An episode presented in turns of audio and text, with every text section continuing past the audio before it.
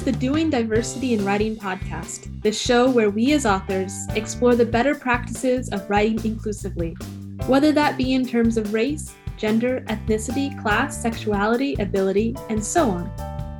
Why are we here? To bring more depth and breadth to the characters in our fiction and represent them in the best way possible. My name is Bethany A. Tucker, and with me each week is my co host, Marielle S. Smith. Ready? Let's dive in.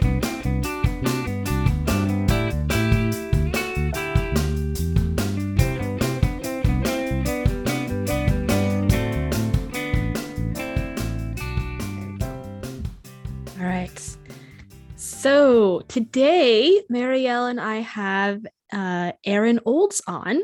Hey, Erin, thank you for joining us. Hi, thank you so much for having me. I'm going to read your bio real quick so everyone listening knows who you are. And then we're going to get into this conversation that Marielle and I have been excited to have with you for months, ever since I first told Marielle about your company and some of the books, but we'll get to that. I'm super right. excited. Awesome. Erin Olds loves to travel, read, and drink boba tea. She currently lives in Seattle, where she homeschools her two excellent children. Erin is the CEO of and editor at Salt and Sage Books, an editing company dedicated to kindness. With a degree in English and French, Erin has worked with authors of all ages her whole adult life. Her poetry and short fiction have been published in various journals and magazines and won a variety of awards. She is a hybrid published author with several indie books out under a pen name, and her first traditionally published book, still a secret, in progress. So, welcome, Erin. Thank you. So, I have to admit, um, I cook a lot, and how do you mind telling us how uh, Salt and Sage, your company, got its name? Of course, I love telling this story, and I actually really like that you mentioned cooking because that is part of the reason. So I kind of need to go back to the very beginning of Salt and Sage, and before. So for me, anyway, all of my very best ideas come in like iterations. So I'll get the beginning of an idea and then it turns into something else, which then turns into something else, which then turns into the final product. So that's essentially what happened with Salt and Sage. A good friend and I were talking about potentially making a publishing house, like an LLC, for our own self published works. And uh-huh. we both live in Washington State. And I live on the ocean side, and she lives on the tumbleweed side, is how she describes it. And we were trying to come up with something that was like both of us together. And I was like, well, what if we did the salt of the ocean? And then she said, and the sage of sagebrush. And I was like, oh, that's beautiful. And the alliteration, salt and sage, I like that a lot. So that's where it started. And then the more that we talked about it and the more that I've thought about the name as the company evolved, the more I was like, that was a really good choice because it started to be that it reflected both sides of Washington where we live. But it's also as far as cooking goes those are both ingredients that you use to enhance a meal. Like you wouldn't ever serve just here is some salt for your dinner. Here is some no. sage right? They're really good with things. So that has kind of become part of the guiding focus for salt and sage is that our editorial approach is very much that we want to enhance what people have already created that is beautiful. We want to add just the right amount of salt. And we want to add just the right amount of sage to make things, quote unquote, taste as good as they possibly can. And then on top of all of that, um, we have like an internal joke that sometimes you need to be a little bit salty and sometimes you need to be a little bit sage. So it's a good combo. Yeah. And then, gosh, you asked, you wanted all the details, right? Yes. So the, the final layer of this that I have only just recently been thinking a lot about is that if you look at spirituality in a variety of practices, salts and sage are both used for protection and they're both used for cleansing. Yes. And I'm yes. really I'm still thinking about all the implications of that and how it plays into how we run the company. But that's part of it too, is that we really want to make an environment that is um, clean, maybe is the good, right word for it, but like on an energetic level, that we hold a lot of space for things to happen. We have really good boundaries in salts, if you will. And we try really hard to approach all of our projects with a clean slate with, you know, the cleansing abilities of stage. So there you go. It was a long so answer, much. but no, that's I love that from. so much. It's almost like as the as the company uh, developed, you found more layers, and it just went yes. deeper and deeper and deeper. That's absolutely how it's felt. Yeah. Yeah. So, for everyone who doesn't know who Salt and Sage is and what you guys do, um, can you just say what your company does? Oh, yes, of course. I probably should have started with that. Thank you for the reminder. So, we are an editing company. We edit books. Um, we do primarily, we still work with fiction, but we also work with video games and comic book creators and audio creators, uh, people who do podcasts like this one. Uh, so, we have, we started with books, but it's expanded just like I mean, that's going to kind of be the theme through this whole thing is you'll see we had this little seed of an idea and it's turned into something a lot bigger.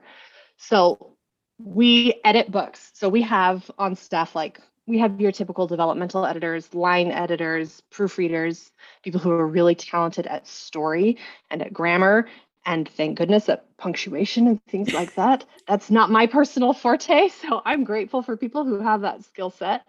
And then on top of that, we also offer sensitivity reading services. And I think that is what we have become most well known for is the sensitivity reading aspect of it. And I know we're going to get more into that, but essentially you can send us your manuscript and we can help in a variety of ways.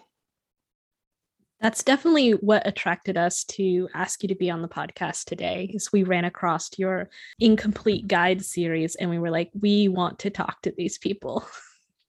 Yeah. Love the incomplete guides. Yeah, we too. So you're so honest that they're incomplete guides. Right? This this is forever changing. Mm-hmm. Mm-hmm. So there's no way to write one guide to how to write any person because it's a it's like trying to write down the story of a living person. They're constantly breathing and moving and growing. Yes. And just since we've mentioned them a couple times, for those who haven't listened to our previous podcast where we mentioned the incomplete guides, do you want to Erin, do you want to tell everyone what the Incomplete series is? A really good question. So, after we had been in business for about a year, I was doing all of the quality checks on the edits that come back. So, I should probably explain a little bit about how the company is set up. So, the way that we operate, we describe it as being um, having a moat essentially around our editors and our sensitivity readers. And the way that that looks in practice is that our inbox team are the project managers of all of the projects that come in and authors clients communicate directly with their project manager and then the project manager is the one who then discusses things with the editor and takes care of everything. So our clients actually never have direct contact with the editors. And i know that that stresses a lot of people out but we did it on purpose and we did it with a lot of intent behind it. And so here's the reason is that one thing that we noticed as Salt and Sage was just starting is that a lot of the problems that our editor friends were facing were that they were spending so much of their time on administrative things that it was eating into their ability to do the work that they really loved. It was taking away time that they could be editing, and it was honestly burning a lot of them out. And then the closer that I got to the sensitivity reading community and the more that I learned about how all of that worked, um, there were a lot of horror stories that we ran into where clients would essentially use their sensitivity reader as a shield, which is really gross. Please don't do that, anybody who's listening. Where essentially they would say, Oh, I wrote this book and the sensitivity reader said it was fine. So if you have a problem with it, take it up with the sensitivity reader. No, and, no, no, that is oh, not how yeah. it works. No, no bad, gross. Do not like. I can see it happen, but yeah, that is not. That's not how that kind of responsibility works. No. Yeah, no, it's ugh, makes me feel yucky inside even talking about it. So the more people who we talked to and the more that we learned about that, the more we were like, we need a system in place that protects the privacy and the emotional energy and the emotional labor of our people. So that's how we have it set up, right? So we're talking about the incomplete guides. I promise I will get back to it. So that's how we have that all set up. And it, it's done very intentionally. So our editors have their privacy and they have as much protection as we can offer them as a company. So as part of that, all of the editorial letters go through a final quality check before they're passed back to the clients. And this is not like a, oh, I'm going to go through and change your words. This is like a, I run a spell check and I make sure that the formatting all lines up and I make sure that it's on official Salt and Sage letterhead, right? That type of quality check. Um, we're never, we never change what the editors say, just for the record. We never change it. But so as I was going through all of those and I was reading all of these letters back, I realized that I was seeing the same questions being asked and answered again and again and again. And that got me thinking that I wondered if there was a way, because they, we clearly had the readers who we the sorry, the authors who we were working with clearly had the same problems that they kept butting up against as far as representation went. So at that point, I thought, well, why don't we just make a really low cost book that will remove any sort of financial barrier and we pay our authors to create it or our editors to create it and why don't we make that available and just see if it could help because these same questions keep coming up again and again and again so why don't we make it why don't we answer these questions in a more upfront way and kind of take care of the, if you will, the low hanging fruit, the things that people kept having to repeat in their letters back. So that's how it started was it was a way for us to say, a, we understand that not everybody can afford a sensitivity read because they can be expensive. If, especially if you have a longer manuscript, they can be quite expensive. So we wanted to have a way that lowered uh, the cost of accessibility as far as that went. And then we also wanted to give people a really good boost into starting to write diversely. Mm-hmm. I really yeah. love it. And you, I think you've accomplished that with the guides that you've already um, put out. I have how to write Black characters an incomplete guide on my desk right now. Um, well, thank you. I, that makes me really happy. I planned, I mean, this was how when we started doing research for this podcast a year and a half ago, because it, it took us almost a year to to launch and do all of our research. Um, when I started looking to see what kind of resources was out there to help people write diversely, your book, this one I have in my hand right now, How to Write Black Characters, and like two or three others showed up. There's actually not that much on the market, at least when I first did my research 18 months ago. So you have published several guides, though, besides the one I currently have. Do you mind telling everyone what other guides you have? Oh, sure. I would love to. Um, okay, so the guides, we have currently five that are released, and we have several more that are in the works. But as I'm sure everybody listening knows, it takes a long time to write a book. So we're working on it. so the books that we currently have out are How to Write Black Characters, How to Write Asexual Characters, how to write autistic characters, how to write fat positivity, and how to write about sexual assault. Those are all really important topics. Yes. And I also love how, for I think they could look random to people. Mm-hmm. Um, but these are all things I think that are so relevant, um, especially if you look at what's being written today uh, and where we are. Um, yeah, so is is is because you you were mentioning uh you there are some in the works. Like is is it a secret what's coming out next? Can you share no. a little bit? I would love to tell you. So I should say that this the order that I am listing them in is not necessarily the order in which they will be released. But okay. These are the ones that are on our horizon as we're currently working on the native guide, uh, a guide to write queer characters, biracial characters, Japanese American, Chinese American, atheist, non binary, Latinx, and then a guide on how to write about disordered eating. Those sound amazing. We have like 500 on, okay, 500 is an exaggeration. We have a lot listed that we intend to eventually get to, but these are the ones that are coming up the soonest. You will likely see us release the native guide next. I'm excited for that. We just interviewed in our last episode Grace L. Dillon. Um, she's the That one was who. such a good interview, by the way. I really loved listening to it. Oh, you heard it. I mean, I think I did.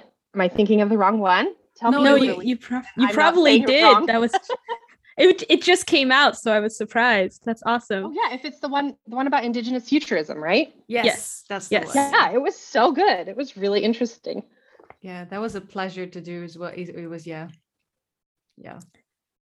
That So when- you should tell us or tell us what the mailing list is so that we can be apprised of when new ones come out and let our audience know because these are really useful guides and a sensitivity read and i'm sure we'll we may come back to this um the cost is like the number one thing that people bring up to me when i'm like you need Yeah. a sensitivity reader and they're like how am i supposed to pay for that Okay. so Shall we shall we start the beginning? Like shall we start at because because because one of the the- one of the main reasons we we wanted to talk to you, Erin, is because like people do ask about what is sensitivity reading, and then of course eventually the question shows up like how about the cost?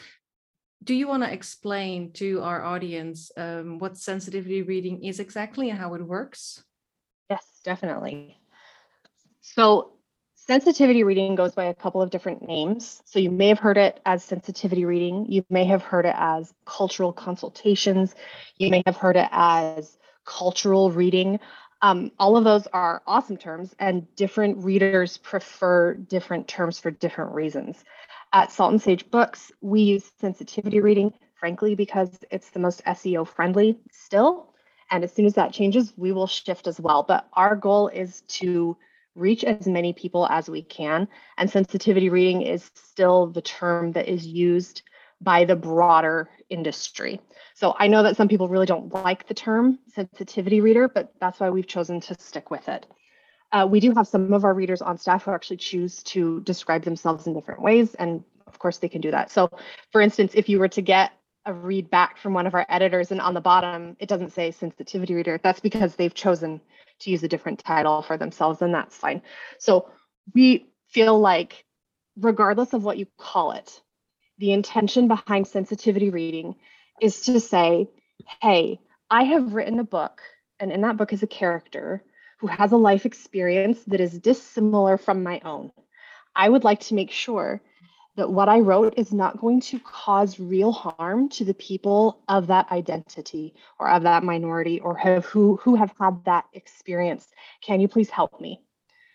So we do not approach it at all as far as you know there's conversation about like censorship and that is not at all what sensitivity reading is.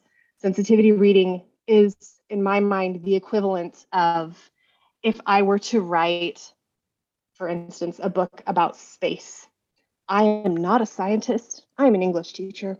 So, or I was anyway, but I'm not a scientist. I don't know a lot about space other than what like National Geographic has taught me. So, if I were writing a book set in space, I would want to talk to somebody who actually knew a lot about space and to make sure that what I was saying was accurate and that what I was saying is based in real life. So for me, sensitivity reading feels less like, oh, I don't want to offend anybody. Will you check and make sure I'm not offensive? It feels more to me like I want to write a character who is real and vivid and who will not do harm. Can you please help me make sure that I have done that? And can you suggest ways to help my character be more nuanced, be more real? That is sensitivity reading. It is checking with somebody who has a lived experience that you do not have so that they can help you make your characters better and your story deeper and the emotional resonance of the story more true.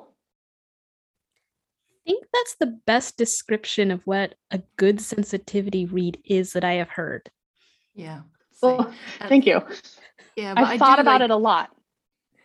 Well, it, it I think it really sort of yeah, it kind of sort of sums it all up. Uh, and I really love how you just spoke about real harm.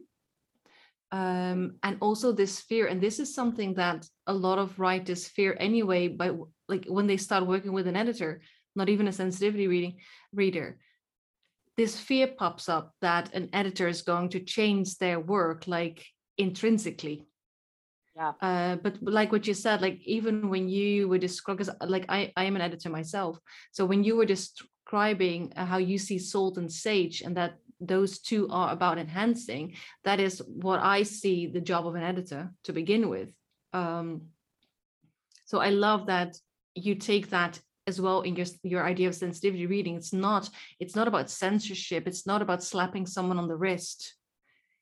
No it's about bringing out bringing it like making it better mm-hmm. Mm-hmm. yeah we have a joke that I've heard a few of our sensitivity readers say it, so I don't want to give credit to one person and exclude everyone else who I've heard it from. But they have said if you don't like what a sensitivity reader suggests, then don't do it. It's you don't have to.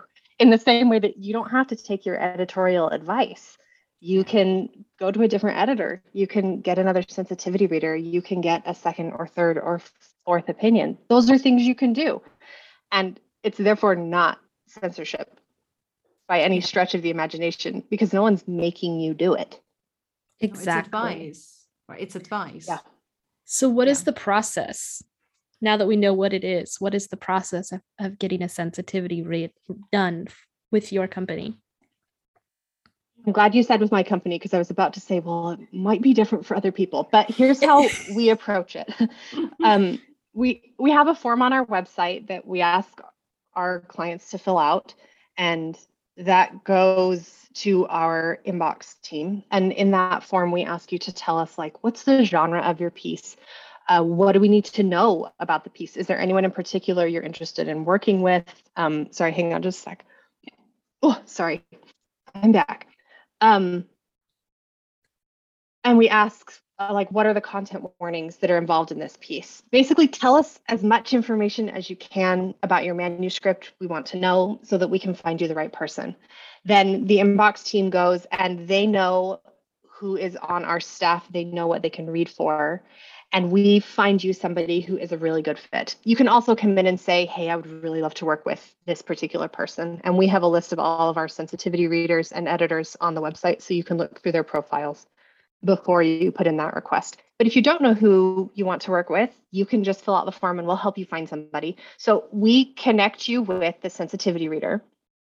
And then the way that it works on our end with the project manager, the way that we have that set up is that you send your manuscript on the, you know, we take care of contracts and invoicing and all of that. And then you send your manuscript in. If you have any particular questions, we love it when clients send in I'm really worried about this scene, or I'm really concerned about this character, or I've marked some stuff in line. That's all really helpful to do.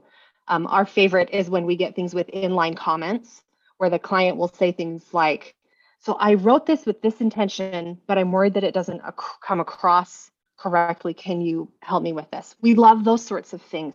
And when clients ask specific questions, so that the editor can make sure to really address what the client's concerns are the editor then goes through, they read the piece. Obviously, some of our editors read the piece two or three times before they start. It depends. Some editors have different um, approaches to how they go through editing, but they read the manuscript. They will often make inline comments as they go. Some of our editors really love making comments like, like as they read, they react like a reader, right? Like they say, this is hilarious. This made me laugh so hard, or like, oh no. Or my favorite is when I get a line of like just exclamation points in the comment. whatever happened was so good. So you'll get some of that back. So the inline comments come back. Um, and some editors lean more heavily on, like, I personally, as an editor, I make a lot of inline comments as I read.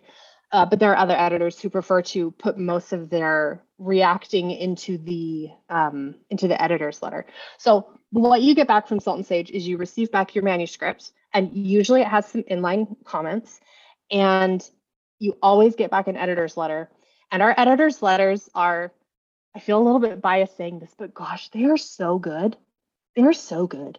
Like I I'm not the only person who does the quality checks anymore because I don't have the time to do everything and that. But it's one of my favorite things is to read through the letters and just see how brilliant the people we have on staff are because they are so good at what they do. And they never try to make authors feel bad. They always try to assume that the author is coming from a place of really good intention. And so then you get back you get back information in the letter and there are different ways to structure it which this might be getting a little bit too far in the weeds, but basically you get back a letter that says, here are the things you did really well. Here are the things I would suggest you change. And here is how I think you can change them.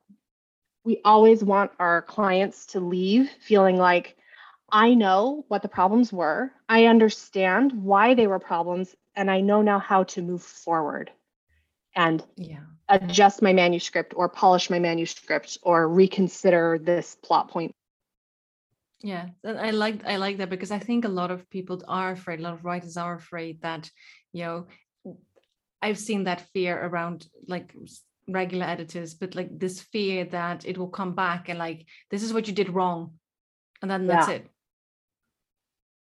And that's And not I- useful. I know that edits like that exist. We've heard from authors across the board that edits come back like that. Um, I personally feel a lot of sympathy towards those sensitivity readers because that to me says that the system that is around them is adversarial. And not that Salt and Sage is the magical fix to all things. I'm not trying to say that it is, but that that is something that we've really tried hard to address is that when sensitivity readers, when editors, when creators of all types, when they feel burnt out, it's really hard to um, to Show up. approach yeah yeah to show up and and to be willing Yeah. to do more emotional labor that is really heavy and really hard and to do it in a way that you know you then have to also like think about your tone which Yeah. there are a lot of problems with white people myself included in this uh, well i'm not trying to say that i am that i tone police people but that i am a white person and so that i am aware that it is part of my responsibility as a white person to look at the way that I respond, especially to people of color when they tell me that something isn't right. That I have to check myself and make sure that I am not tone policing because that is something that culturally speaking, white people do a lot. And it's one of those things that is part of privilege that's just in the air that I don't know that we're always super aware of it.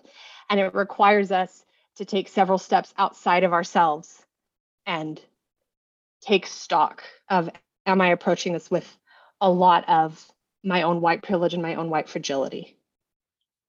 Yeah, there's an uh, an advantage of getting some of these letters back or critiques back when we have a screen between us and we can be like, "Oh, that was hard to hear."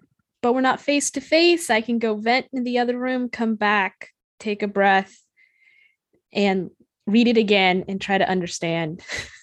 Yes. And I and you guys oh, you ahead. have that interface so the author can't just like write back angrily you can catch that before like a sensitivity reader would have to like experience that backlash Yeah. And it's sad to me that we need that. Um, I have seen clients come back with so much grace and so much composure. And I absolutely love sending those questions through back to the Mm. sensitivity reader. That's something I didn't say initially is that we do have something else built in where like it's built into the cost of the price where you can have a round of questions exchanged with the sensitivity reader elaborating you know explaining asking questions those sorts of things.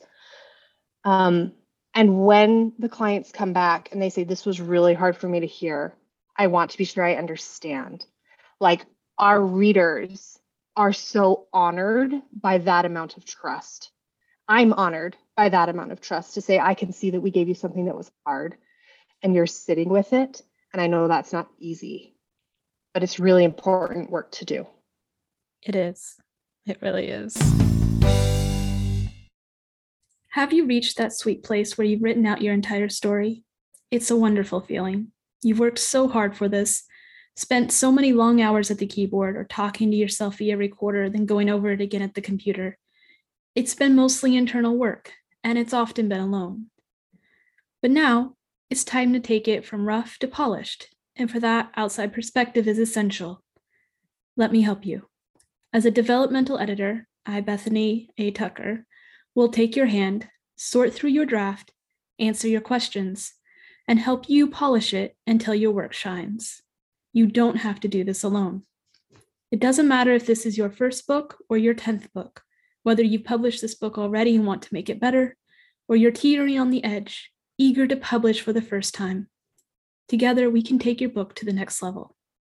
Contact me via links in the show notes or at the art and science of words at gmail.com to take the next step. Marielle, do you want to take us out with the next question? Yes, and you already mentioned this, Erin. You were talking about the emotional labor. Yeah. Bethany and I, we obviously agree that sensitivity reading is a service that needs to be paid for, right? Because it's, you know, for us, that's common sense. But what we see a lot um, in discussions online and, and around us is that for various reasons, paying someone to check your work for any insensitivities seems to be a hurdle for many authors. It's like one of the main questions that we see pop up. Um, like, why should we be paying someone to do this kind of work? So I'd really love if you could speak a little bit to that emotional labor aspect yeah, um, of, of course. reading. Well, I obviously agree with you that I think it should be paid and I think it should be paid well. I would say to somebody who is feeling like, oh, I shouldn't have to pay for that, I would ask them if they would feel the same about paying somebody who works at NASA.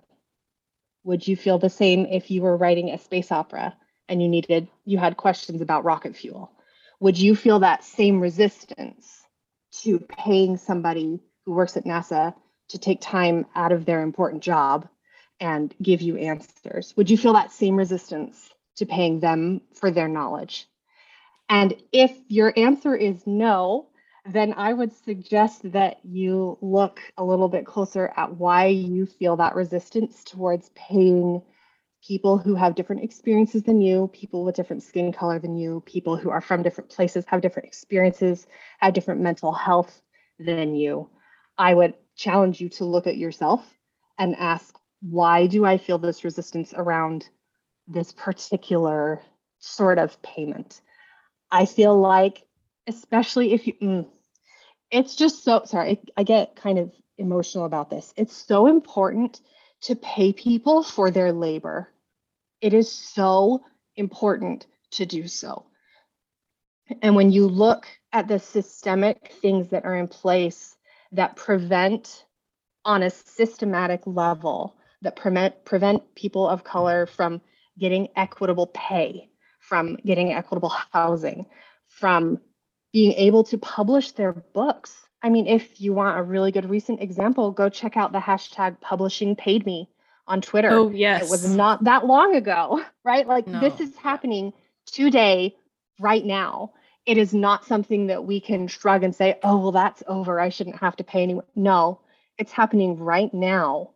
And especially if you are a white author, you, I, we have privilege that is baked into the system.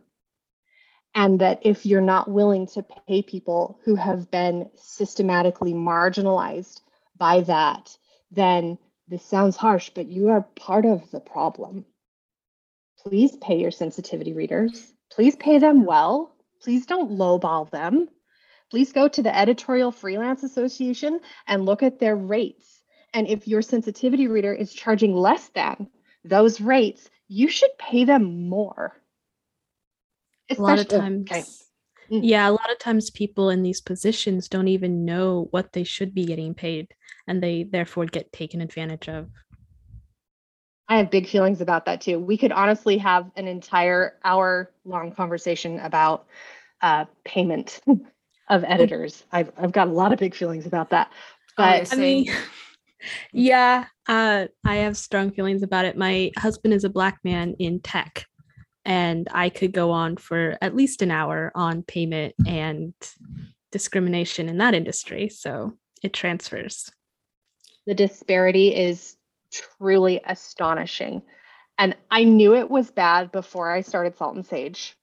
But the more that I have talked to our editors, the more I have seen, for instance, I won't name names because this, I won't.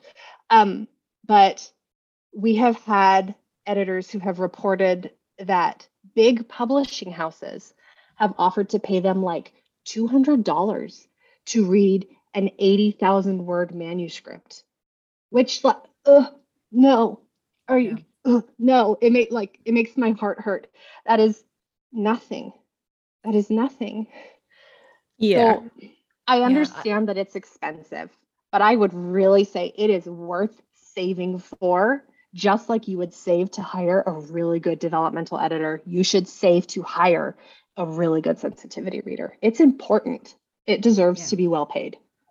Yeah. Yeah. And you know what?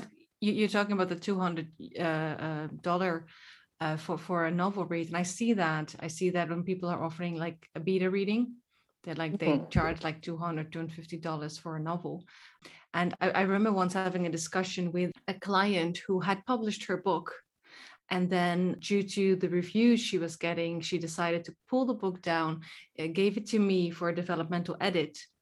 And I noticed how badly it was proofread. So I mentioned that to her, and she said, "Well, it's ridiculous, right? Like I paid, I paid um, eighty dollars for this, and this is the quality I got." And so this oh. was a fifty thousand word novel. I told her, like, just basing on how many words I can process in an hour when I do a proofread. I was like, this, so this is what the person made. And it was like, well, I can't remember exactly, but I, I made this calculation. And so the author was like, I never thought of it like that because I don't know how long it takes to do this kind of work.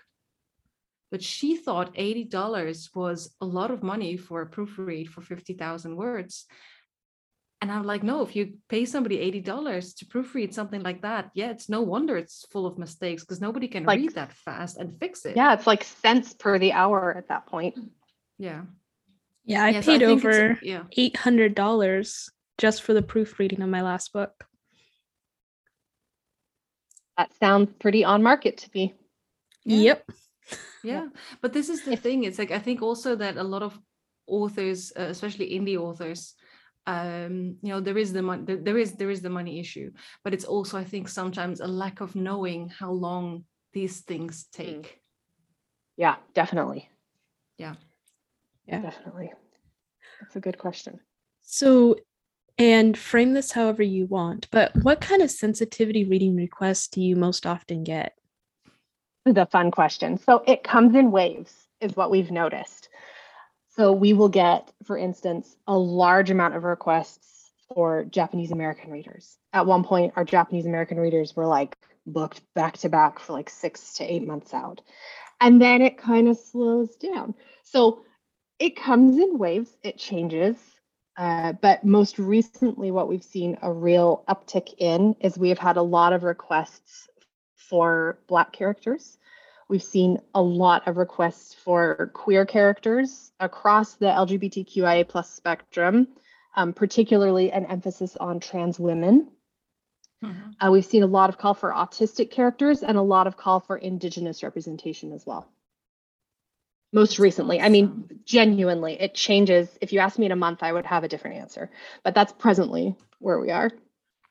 It's, it's interesting how, and, and I'm not surprised at all by that, is that it it reflects kind of what what happens in society. Yeah. Like the discussions that we're having in the society. So it, that makes people i think more aware of certain things so they become more sensitive towards writing these kind of characters or maybe this is why they want to include these kind of characters so now they need a sensitivity reader i think that there's definitely a correlation So, could you name um, one or two authors who you think do diversity well in their writing? And if so, um, do you have any specific works in mind by them? Yes, I do. Okay, so we could also probably talk for an entire hour about this. I was like, just just just your tone. I was like, okay, here we go. so I would say, first of all, the authors who do diversity very best are obviously the authors who are diverse themselves. So when I, because you sent me the questions before and said we were going to talk about this, and I was like, oh, how do I narrow that down? Because I have a lot of books we could talk about. So I decided to pick the last three that I read that I really just adored. So here they are uh, The Ghost Squad by Claribel Ortega. It's a middle grade and it is so fun. It has become one of my like I have I have a lot of nieces and nephews, and so that is one that is now on my this is a book to purchase for my nieces and nephews for their birthdays. One Ghost Squad. It's so good. Uh, yeah. Cemetery Boys by Aiden Thomas like broke my heart and then stitched it back together. It was so good. That one features a um, a trans character and it's just so wonderful. And there are ghosts and it's beautiful and there's a cemetery, obviously. And I just loved it. It was so good. Um, and then the one that I am almost finished with, so I can't yet tell you how it ends, but like I am riveted, is Iron Widow. And I'm going to do my very best to pronounce their name correctly. It's Xiran J. Shao. Zhao, I believe. Yeah, Shira J. Zhao. Yeah. Yeah. So Sorry, I took Chinese is... in college. Oh, yes, please help me. I I'm a big fan of them. They have a really cool YouTube channel and I'm always so I want to try to pronounce their name correctly, but I know I'm white. Uh, you got uh, really close, and I don't see the markings on the pinyin here, so I can't do the tones for you. okay, well, they're remarkable though. So definitely go check that book out. It's a lot of fun. It's called Iron Widow. And then as far as authors who use sensitivity readers, it's hard to say because a lot of them don't come out publicly and say, I want to thank my sensitivity readers for helping me with this book. But I do know of two who I read regularly that I wanted to recommend. They are both indie authors. Uh, the one is Penny Reid, which anybody who is involved in any amount of romance novel reading will probably know Penny Reid. Um, she's really impressive. I like her books a lot. And she's written several really interesting blog posts about her experience working with sensitivity readers. So if you have not read those, I would recommend that you check them out. And I also, Penny Reid stuff is a lot of fun. And then the other reader who, or the other author who I really like is named Fiona West. And uh, she's pretty open about the fact that she uses sensitivity readers. And I'm actually in the middle of reading one of her books. The hero of this romance is dyslexic and also has, um, I believe it's called hypergraphia, where his handwriting is really difficult to read. But the way that Fiona weaves those details into the story, I just feel like is really expertly done. And she's got her other books feature things like um, like immigration, and she has autistic characters, and like she's not afraid to like wrestle with hard topics while also letting her people fall in love which is my favorite combination. That so sounds like a combination Fiona I would read. Yeah. I really like her. I like her a lot. I like her as a person. I like her as an author. I'm a fan. Okay, so I'm definitely including those uh, in the show notes as well for our uh, listeners to check out. Because uh, this is the thing, right? Like you want to have examples of people who are doing it well. Because by reading their books, we learn a lot about how we can implement it in our own books. Definitely yeah that that is a challenge because i grew up in a very insular community and then it wasn't until i reached university that i got to know a lot more different kinds of people and we often don't know what we don't know and we if we haven't spent time educating ourselves we don't we we don't recognize what good is until we get introduced yes. to it well that exactly what you just said we don't know what we don't know i feel like that is like the goal of sensitivity reading is to say I know you probably don't know this. Here's more information. And now that you have this additional information, you can write better characters. Yeah. Exactly. And that's part of what I love the incomplete guides for because I would I would tell people read these first before you go anywhere because you're going to give the sensitivity your sensitivity reader such a better foundation if you've already covered this yourself. And you won't have to rewrite as much if you get like some of the basics in there from the start of planning your story. Yes yes. It's heartbreaking when an author comes and says i have this whole concept i've written this whole novel it's 120000 words. And then a sensitivity reader comes back and has to say i know you spent so much time and work on this but i need we need to address something that is at the core of your story yeah and like that oh. I've had to do that. I've had to do that and it, it's really that was one of the hardest editing letters i've ever written where i'm like the core of your story is actually kind of destructive to the community that you want to be writing about. Yeah. Yeah. But you do your best. Yes. Well and, and that is, i mean it's a it's a hard lesson to learn but it's a lesson that once you've learned it you're not likely to forget it no no you only no. do it once if you can yeah and i do think that is the stuff like nobody said that writing was going to be easy mm-hmm. yeah and especially wanting to be a good writer i think nobody said that was going to be easy. Uh, Certainly not. yes. On that note, I think it's important to note too that you can get sensitivity reads at lots of different points in the process of your book. But we've recently seen an uptick in people actually sending in like their their synopsis, like their outline before they've even started reading. And I love that so much. Oh, yeah. Because then we can address things before you have spent, you know, hours, months sometimes writing these things out and getting them as perfect as you can that we can address the stuff in the beginning. Yeah, I do. So that you don't I have do to take that time yeah i i have that. I i offer my um, outline critiques um, as one of my services. And i see that too and people specifically asking um, because i uh, like they know my background uh, in in gender studies post-colonial theory and stuff like that. So they know who i am and they know what i know. So they will also ask me questions like you know i i've outlined this novel um, but there are these characters and i just want to make sure that the plot the way I set up the plot and the way I intend to uh, have these characters interact doesn't do anything that might be problematic. It's such a uh, self-aware way to approach yes. writing.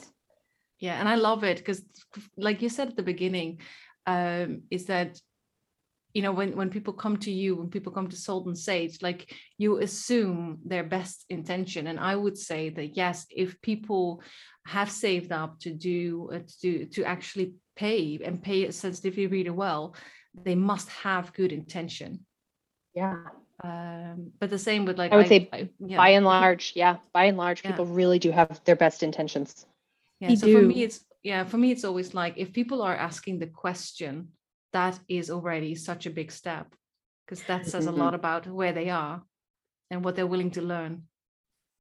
I have a practical question about um, you said Salt and Sage is getting more uh, requests for sensitivity reads on outlines. What if someone's a pantser? Can they still send in like a concept? Ooh, that's such a good question. Okay, I'm a pantser or I'm a recovering pantser. I don't know how to phrase yes. it anymore. No, same. Um, I, yeah, same. I am. I was a pantser until about eight years ago, and then I was like, no, we're not doing this anymore. But some people legitimately, that's how they do it. Yeah. yeah. Um. Yes. Send in concepts. Send in ideas. I think that's great. Honestly, as far as like sending stuff in early, I think you can send in whatever you have and another thing that um, oh, this isn't something Salt and Sage offers, but I have a friend who offers it, so I'm going to plug her. Um, her name is Sachiko, and she is Japanese American, and she's fabulous, and she's a really, really talented storyteller. And I hire her to listen to my pitches for my books in advance, and she helps me with world building. So you can find people who do that. You can find people who are like, hey, I would love to hear you tell me about this story. So, like, I don't even have stuff written down in the beginning because it's all just sort of nebulous in my mind because that's how my brain likes to write for some stressful reason. And it's amazing to just be able to talk it out. And then she just asks me questions and we get really clear. And then she'll say, That seems concerning to me because of. I'm like, Oh, you're right. That doesn't make very much sense. Let's, you know, let's fix that. Yeah. So she's now part of my pre-writing process is hiring her and having her help me through, like help me to think through all of the pieces. I absolutely adore that. I mean, I did you you know I do that sometimes with clients, or have I never told you? Maybe I haven't. No, no, you haven't told me. I mean, I used to do this to my mom when I was a teenager while we were washing dishes. I'd be like saying the story out loud, and then I would be like, "Oh, that's a massive plot hole. Here, let me rinse the, rinse this plate while I figure out what the heck I did." I love that Yeah. image of you Yeah. rinsing the plate and being like, "Darn it, that's not going to work." I mean, that- but that's how my goes, right? process. Yeah. I need to do Yeah. something with my hands when I have a plot problem, so I'll go wash dishes until I figure it out. Yeah. Love it. I clean the Yeah, bathroom. But Erin, I'm definitely uh, I'm definitely gonna leave uh, your your friend's uh, name and link in the show notes as well, if if that's if that's okay with you. yeah, of course. Because You can. She actually she works for Salt and Sage Books as well, so you can just you can request to work with her directly through Salt and Sage, and then we can connect you to her for that particular service that we don't offer, but she does. What That's what would. Yeah. someone contacting you for that service? What would they call it? Uh, Sachiko's world building magic soup. I don't know. I heard you talk about Sachiko on the podcast. I would like to work with her. Help. That would that would work. That would work. Yeah, All right. that, that's clear. That would okay. work. La- okay, last question. Um, what would your advice be to anyone wanting to write more diverse characters? I love this question. I have so many answers, so I'm going to try to uh, boil it down. Uh, number one, read diverse books. Read diverse books, Yes. especially if you have a character in mind. You're like, this character is a Black character. Okay, so then please also tell me you are reading books written by Black authors. You are consuming TikToks made by Black creators. You are listening to podcasts by Black creators. You are watching YouTube videos by Black creators. There is so much content available. Read the books, listen to the podcasts, and learn by osmosis. You will learn so much just by sitting and listening. There is so much wealth to be found in that. Um, next, I would say really look closely at why you need this particular character to be this particular identity in your story. That's a question that comes up a lot in the sensitivity reads back, where our editors will, will say, like, why is it that this character needs to be autistic? Why is it that this character needs to be Japanese American? Why do they need to be bisexual? And it's not to say that you absolutely have to have like a, oh, well, they have to be this because then this one experience only happens to people of this particular group. That's not what it is. It's to say that they are, rather, it is acknowledging the fact that who you are, what your identity is, shapes who you are as a person. So if your character is bisexual, I'm bisexual, so I feel like I can talk about this one. If your character is bisexual, the way that they approach dating, for instance, is going to be different than someone who is straight. It is a different experience because they are different people. So why is it that you need your character to to have that particular identity? I would get really clear on that. And that's also a really good way to check yourself and make sure that you're not accidentally introducing stereotypes into your book. Because Yeah. for instance, if you're saying, "Oh, I want this person to be Japanese American because they're really like humble and shy," like that's a stereotype. Thanks. Let's let's deconstruct that, right? Like that's not. You want to make sure that you are not putting plugging people in just to serve as stereotypes. And then the last thing is, I would just encourage you to write joyful characters.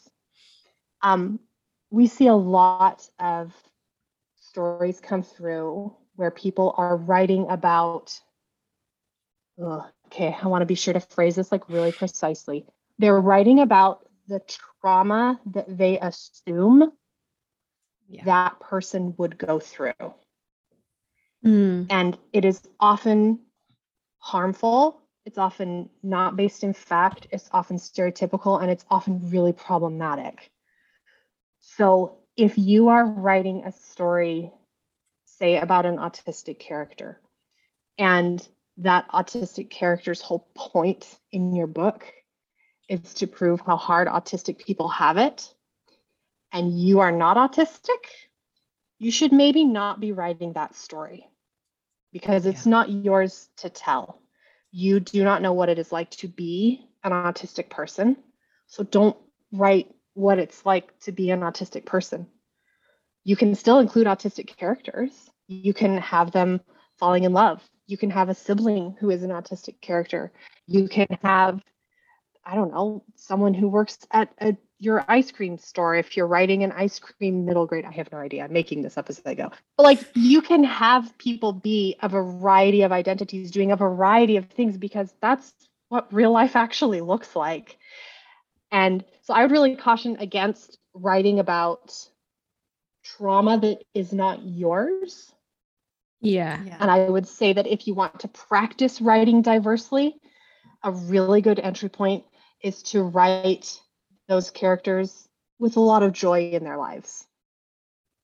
Write them being happy, write them having good, full, real lives because guess what? They do in real life have good, full, real lives.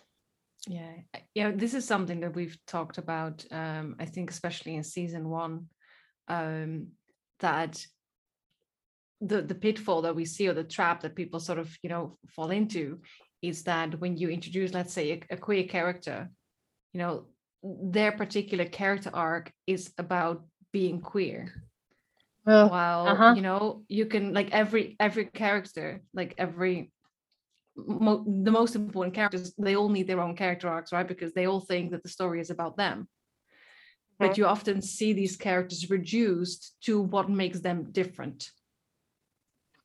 Exactly that yeah and like you said as well it's like there is such a difference between writing about a particular struggle as somebody who doesn't have that struggle. Maybe that's not the voice that you should claim right? Maybe that is um, that may, maybe you should leave that to those who actually know what the struggle is firsthand. But that doesn't mean you cannot include characters who have these identities but you can include you can and this is a great point you make you know like newsflash you can include these characters without these struggles. Yeah.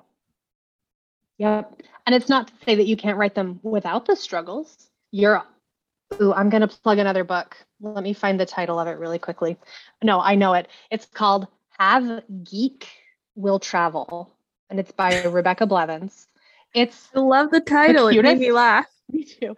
It is it's a romance and rebecca is autistic and the male uh, what do you call it? The hero of the story the male love interest is autistic. And that book talks about what it is like for him to be autistic. And he is allowed to have other interests. He has a very yeah. full life. He has this girl who he's totally head over heels with and really wants to kiss. And right like he's a person He's mm-hmm. not just, oh, and then here's our autistic yeah. So that book is excellent. It's Have Geek Will Travel by Rebecca Blevins. Um, I love it. Yeah. Like you can have you they can still struggle as side characters with yeah. things that are specific to their identity, but it doesn't have to be what defines them as people. That, yeah, that's the point I was trying to make. Not like don't talk about the struggle because it does define them, it makes them who they are. So every well developed character, it will be part of who they are because it has made them who they are, but it doesn't have to be at the forefront. Um, yeah, of, of who they are. Yeah giving giving yeah. all of these characters permission to be human first and identity yes. second and to I love what you said. Let them let them be joyful. Let them be happy. Um, that's not the exact word you used, but in that, I really appreciate that you brought that up. But yeah, I, I think, it's really really oh, solid sorry. advice. No, I was gonna say like that is uh, I haven't heard that one before. and I actually love it because yeah, we do. And this, you mentioned uh, Claribel Ortega and her Ghost Squad, mm. and I, I, follow her on on Instagram. Um, we talked about her uh, in a previous episode when she comments on the fact that it's really hard. One of the reasons it's hard for people of color to get published, like Black, Indigenous, and people of color, because publishers are also saying, oh, "Where's the hurt? Where's the trauma?" As if they're not allowed to yeah. write about you know themselves and their community members as as joyful happy people as if that is not the narrative that we're ready for or something so i'm, I'm glad really glad you mentioned that specifically yeah so we are definitely coming up on an hour oh, and yes. erin this has been an absolutely fantastic interview thank you so much for coming on Thank you so much for having me. I have really liked talking with the both of you. Would you remind everyone one more time how someone can choose to work with you and your editors and sensitivity readers, and also where they can find these incomplete guides? Absolutely. So, uh, let's start with the incomplete guides because that's a shorter answer. You can find them on Amazon, but they are also available at basically any bookstore that you can find. If they have access to Ingram Spark, you can ask your local bookstore to order them directly. Uh, but Amazon is, you know, the, great floating castle in the sky of ease. Yes. it is very easy to access it via Amazon. Uh, and we've got, they're all out in ebook format, and you can also buy them um, in paperback as well. As far as working with Salt and Sage, you can just go to our website. It's saltandsagebooks.com. You can find us on basically every social media except TikTok. We're working on it. And if you just look up Salt and Sage Books, you'll find us. Uh, but yeah, the website is the very best way to see what we're about, see who our sensitivity readers are, and to put in a request for a consult. Awesome. Will, yeah, I'm going to put all those links in the show notes for those listening so they can easily find you. All right. Thank you so much, Erin. Thank, Thank you. you.